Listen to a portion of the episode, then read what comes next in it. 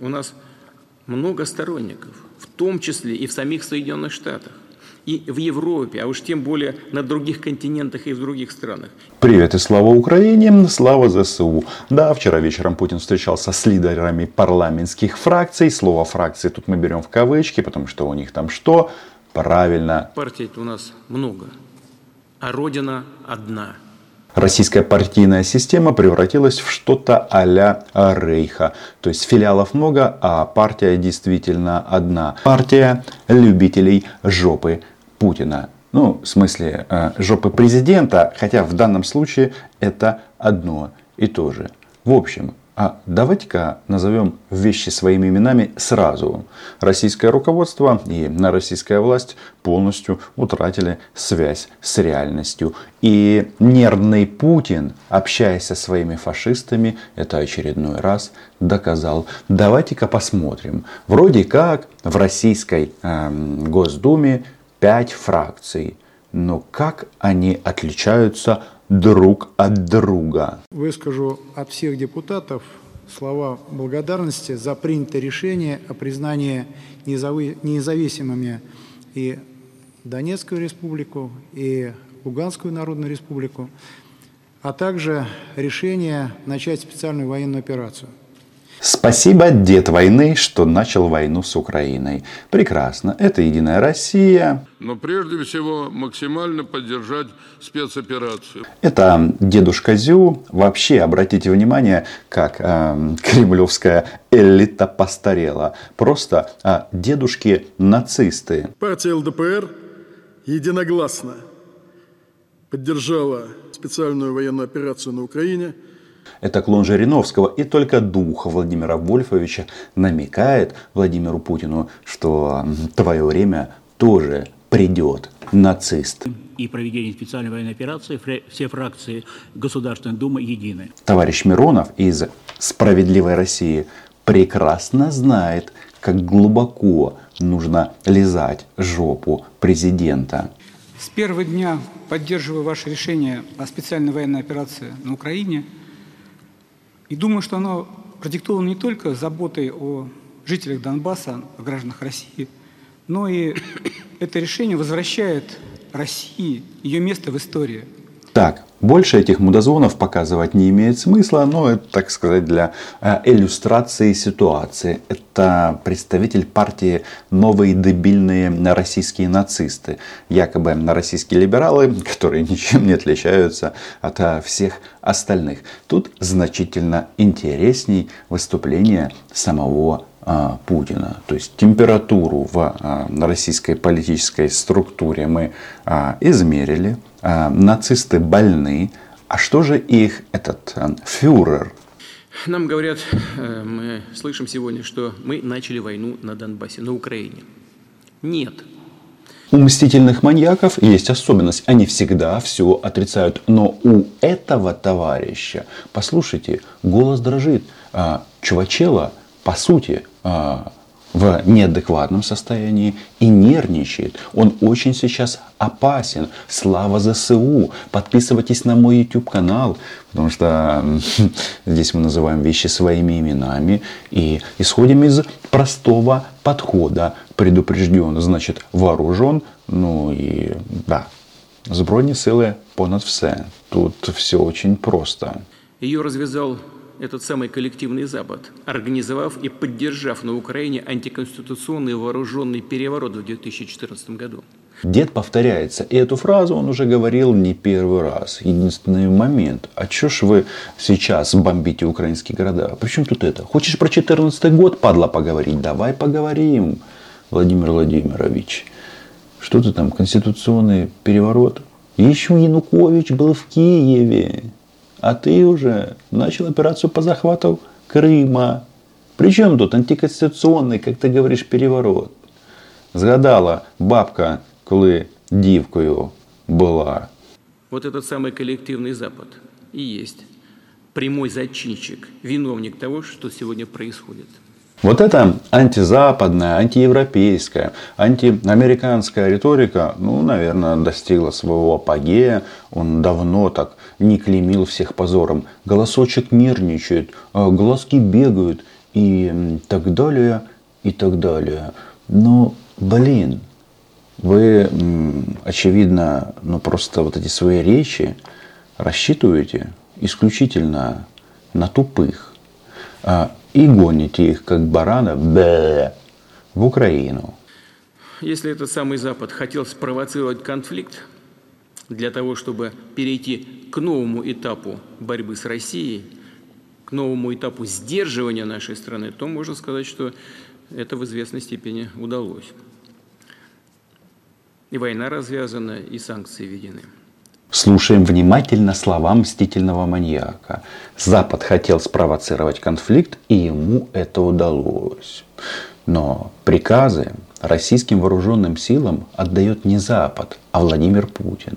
То есть, если он а, начал наступательную операцию в Украине еще в 2014 году, то что получается? Он выполняет роль Запада это что получается? Мстительного маньяка, на то время молоденького подполковника, завербовали в Дрездене, чтобы он ухайдохал Рашу? В нормальных условиях, наверное, трудно было бы это сделать. Но пока, если следовать логике Владимира Путина, он выполняет очень четко поставленную задачу Запада. Ну как? Война есть, санкции есть, все есть. Притом, Запад-то не воюет не воюют. Воюет российская армия и украинская армия. То есть с точки зрения западного мира, конечно, они слышат вот эту э, бредятину, что их нужно уничтожить так же, как украинцев, и думают, не, ребята, Украину надо тут поддержать всеми возможными способами, потому что это же маньяки, они же тупо неадекватные. Но на что хотел бы обратить внимание? Они должны были бы понять, что уже проиграли с самого начала нашей специальной военной операции, потому что ее начало означает и начало кардинального слома, слома миропорядка по-американски. Есть разные мнения по этому поводу, но самое главное, война еще не закончена. И Соединенные Штаты, в отличие от России, в войне не участвуют и не несут потери. Да? Дед войны, повелитель бункера. Сегодня мы слышим, что нас хотят победить на поле боя. Ну, что здесь скажешь? Пусть попробуют. Не пусть попробуют, а мы уже пробуем. И у нас достаточно успехов в этом отношении. Еще раз, они пришли когда-то в Киевскую, Черниговскую, Сумскую область и даже на остров Змеиный и думали, что пришли навсегда. Но где они здесь? получили люлей и отошли, бежали. Это говорит о том, что наши э, российские вояки, они не бессмертные. И Путин это знает. Мы уже много слышали, что Запад хочет воевать с нами до последнего украинца. Это трагедия для украинского народа. Но, похоже, все к этому и идет. Давайте-ка послушаем эти слова внимательно. Он себя реально проявил. То есть у него в сознании борьба с Западом. Но Бог с ним. У сумасшедших свои там какие-то размышления. Все идет к борьбе до последнего украинца. Вот оно. Признание маньяка. Он прямо говорит о том, что он хочет убить здесь всех. До последнего украинца. И похоже к этому идет.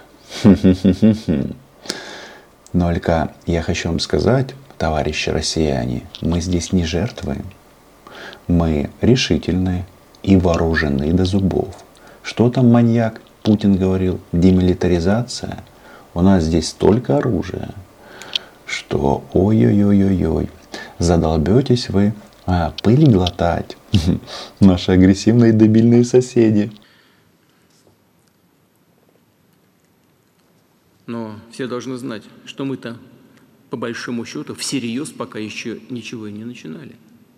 Вот эта вот фраза, что в вопросе войны Путин еще серьезного ничего не начинал, знаете, что это значит? Вот а, это слова, они ключевые на самом деле. То есть, а, с одной стороны, они хотят нас напугать, что вот, мол, они еще не воевали. С другой стороны, Путин публично вот при всех помочился на могилы российских солдат, офицеров и генералов. Берет и сыт на них и говорит, что там мы еще ничего не делали. Да? Слушайте, здесь погибли десятки тысяч российских военных. И еще, очевидно, погибнут. Вы видите, у маньяка-то решимости куча. То есть я, я прекрасно понимаю, что для него жизнь российского солдата вообще ничего не значит. И самое главное, российские солдаты, которые пока не сдохли, которых пока здесь не убили, прекрасно знают, что Россия воюет в полную силу, использует все средства поражения. Да, да, да. Давайте-ка подумаем, а какое есть еще супероружие, которое Россия не использует? Забросать трупами попытки уже соответствующие осуществляются. Да.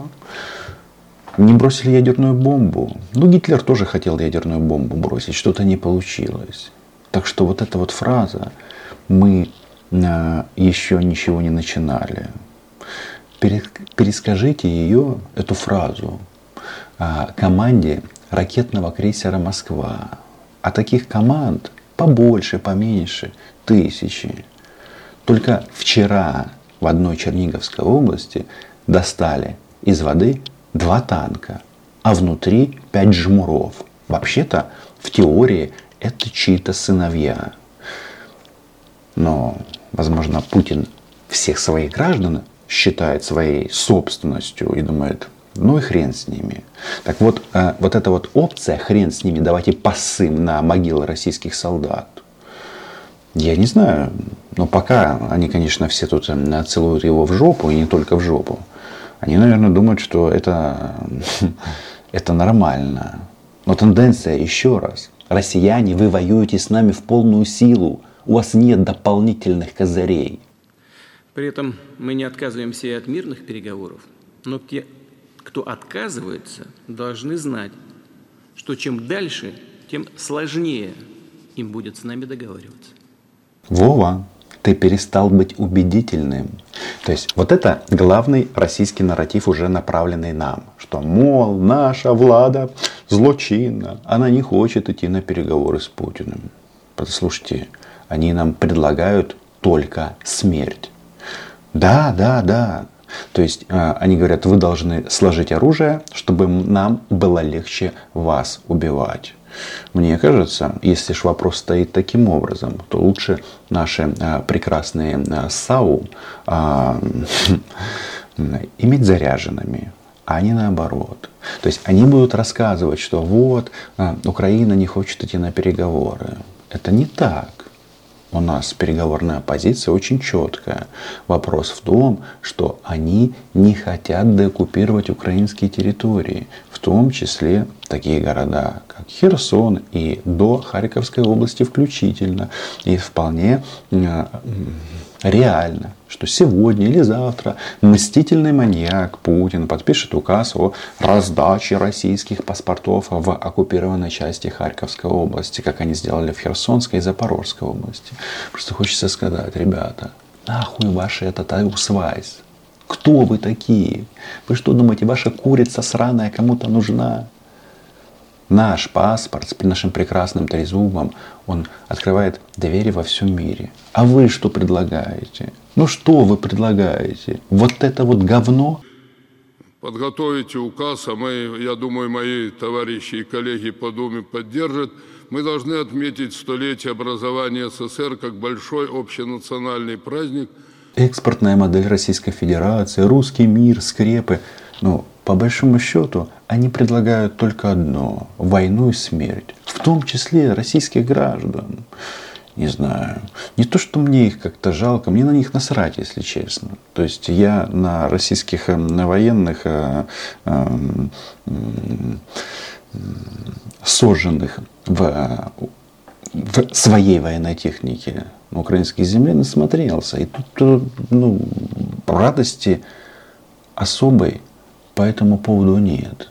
Но россияне, слушайте маньяков. Нет, я понимаю, что у вас нет права выбора. И когда кто-то говорит, что Госдума, там, право народа, я понимаю, что это все фикция. Что власть это, она не выборная. Потому что, ну, слушать басни о величии России а, в исполнении Ольги Скобеевой – это одно. А совсем другое – оказаться на месте экипажа танка, который или утонул в Украине, а, как вот доставали в Черниговской области, или сгорел. Мы все считаем, что тем самым была предотвращена гуманитарная катастрофа, гибель огромного количества людей – если бы только не эти решения. Решение о нападении на Украину. Товарищ Володин молодец, а так еще никто не полился. Мы благодарны за начало войны. Интересно, что же думают по этому поводу россияне? Они тоже благодарны? Или как?